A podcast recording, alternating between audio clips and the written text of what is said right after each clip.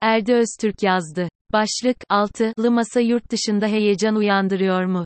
Geçtiğimiz günlerde Türkiye'nin gündeminin yoğunluğundan dolayı çok yankı bulmasa da Türkiye ile ilgili önemli bir haber kimi yerlerde görüldü.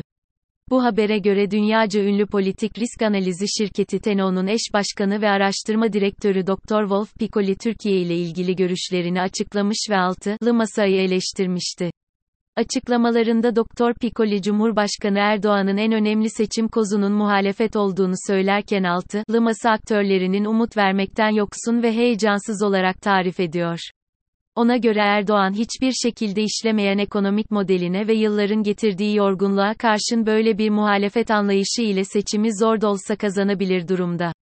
Bu açıklamalar aslında geçtiğimiz günlerde İstanbul Büyükşehir Belediye Başkanı Ekrem İmamoğlu'nun dediği, bu seçimi iktidar kazanamaz ancak muhalefet kaybedebilir ama bizim de kaybetmeye niyetimiz yok, sözleriyle uyuşmakta. Kuşkusuz hiçbir muhalefet rasyonel düzlemde bir seçime kaybetmek için girmez. Temel amaç seçimlerde iktidarı devralmak ve kendi politikalarını uygulamak olmalıdır.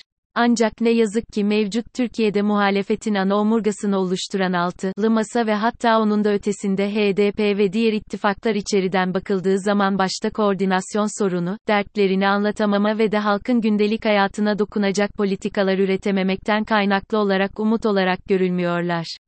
Bu durum sadece Türkiye'den bakıldığı zaman tartışılmaz bir gerçeklik değil aynı zamanda yurt dışından bakıldığı zaman da durum böyle.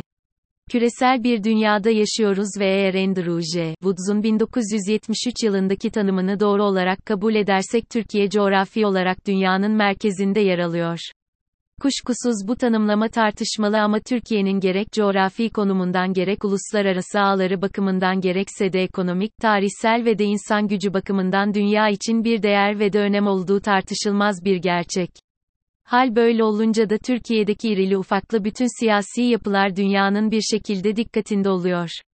Buna karşın Erdoğan'ın siyasi olarak en zayıf olduğu bu günlerde onun iktidarını seçim yolu ile elinden almaya en yakın olan altılı masa ve liderleri dünyanın gündeminde değiller. Berlin, Londra ve Washington gibi merkezlerde elbette muhalefetin adayının kim olacağı tartışılıyor ama emin olun bu tartışmadan sonra konu bir şekilde bir dönem daha Erdoğanlı bir Türkiye olur ise ne olacağına dönüyor. Önceki dönemlerde de durum böyleydi ama şu anda fark gündemi belirleyen şeyin Erdoğan'ın yenilmezliğinden daha çok muhalefetin etkisizliği olması. Dahası muhalefet günden güne yurt dışında da bir etki yaratma şansını kaçırıyor.